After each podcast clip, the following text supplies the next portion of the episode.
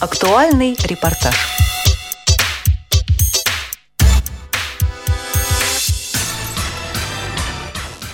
Для руководителей и членов местной организации ВОЗ Московского района Дорогомилова особые встречи и праздничные мероприятия не редкость. Рассказывает председатель местной организации Галина Юрасова. У нас мероприятия такие праздничные бывают каждый месяц, а каждый вторник мы собираемся с людьми, у нас проводятся занятия по кружкам э, шахматы, шашки, художественная самодеятельность и работа, э, изучение Брайля. Это у нас каждый вторник. Читаем лекции, книги, ну и на разные темы разговариваем. Просто сидим, беседуем за чашечкой чая. Но в это апрельское утро помещении местной организации Драгомилова было особенно оживленно. Ведь не так часто сюда приходят высокопоставленные иностранные гости. А на этот раз организацию посетили посол Тайваня в Москве, сотрудники посольства, а также руководители Московской организации ВОЗ. Уважаемые гости, господин посол, мы с огромным уважением относимся к вам и хотели бы, чтобы вам было уютно и по-домашнему приятно в нашей местной организации.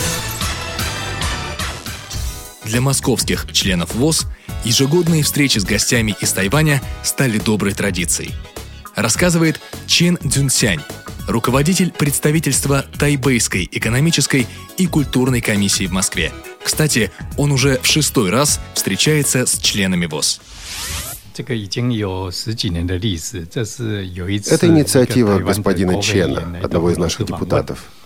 15 лет назад господин Чен вместе с супругой посетил Москву и видел, как живут слепые люди в России.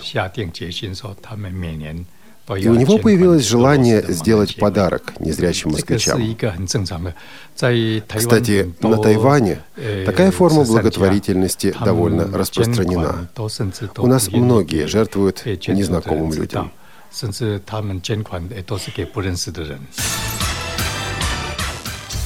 Глубокую признательность нашим тайваньским партнерам высказал председатель Московской городской организации ВОЗ Александр Машковский.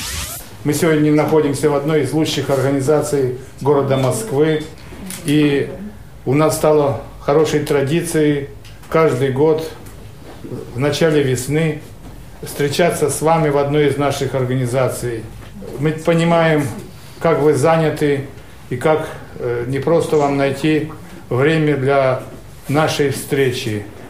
И я э, очень благодарен вам и тем людям, которые с такой теплотой относятся к нашим инвалидам. Хочется сказать, что наше общество очень тесно связано с вашей небольшой страной.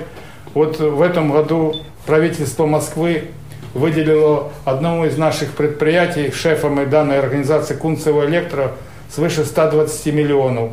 И на 40 с лишним миллионов мы закупили оборудование в вашей стране. Это оборудование очень качественно, будет производить конкурентную продукцию на рынок.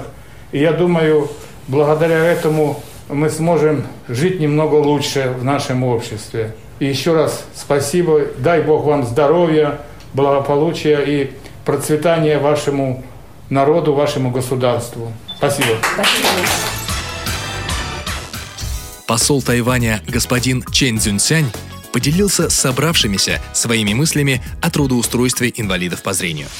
我们一直认为，如果光给盲人的朋友一些财政的支持，这好像就是给他们一条鱼吃。这一条鱼，不管你给他多大的一条鱼，总有一天会吃完的。但是如果你教会他们如何去钓鱼，他们会永远有吃不完的鱼。И мы уверены, что лучше, что научить человек, как ловить рыбу, а чем дать ему рыбу съесть. 那所以，如何教会盲人朋友这个呃所谓钓鱼，这个就是说，如何让他们给自己找到一个更好的职业的技能，这个是非常重要的一个政府的公共的政策。Поэтому это очень важно даже на Тайване правительство, что надо на, научить инвалидов, что надо что делать. В интервью редактору «Радио ВОЗ» господин Цзюньсянь подробнее рассказал о практике трудоустройства и социальной защиты незрячих и слабовидящих в Тайване. Тайваньские компании обязаны предоставлять не менее 2% рабочих мест инвалидам, в том числе незрячим. Кроме того, правительство помогает незрячим людям трудоустроиться в качестве массажистов. Дело в том, что по закону вакансии массажиста открыты только для слепых. На Тайване один час массажа стоит сегодня около тысячи рублей. Так что это вполне стабильный доход. В больницах, на вокзалах, в аэропортах работают небольшие пункты массажа. И там трудятся именно слепые. Конечно, среди незрячих есть и те, кто находит работу в качестве преподавателей, музыкантов, работает по другим профессиям. Понятно, что трудоустройство в качестве массажистов не для них. Таким образом, у нас два способа поддержки незрячих и слабовидящих людей. Это, с одной стороны, обязательные требования по проценту трудоустройства инвалидов во всех компаниях, с другой — специальные вакансии массажистов для слепых. Наконец, для тех, кто не может работать на открытом рынке труда, либо заниматься массажем, существуют специальные пособия. Важно отметить, что эти пособия выше стандартной пенсии. Между гостеприимными хозяевами и дорогими гостями завязалась дружеская беседа. Говорили об истории и современности Тайваня, о жизни в России, о мечтах и планах.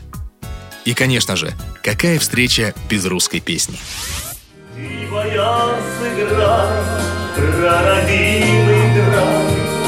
и тоскуя сердце запоет.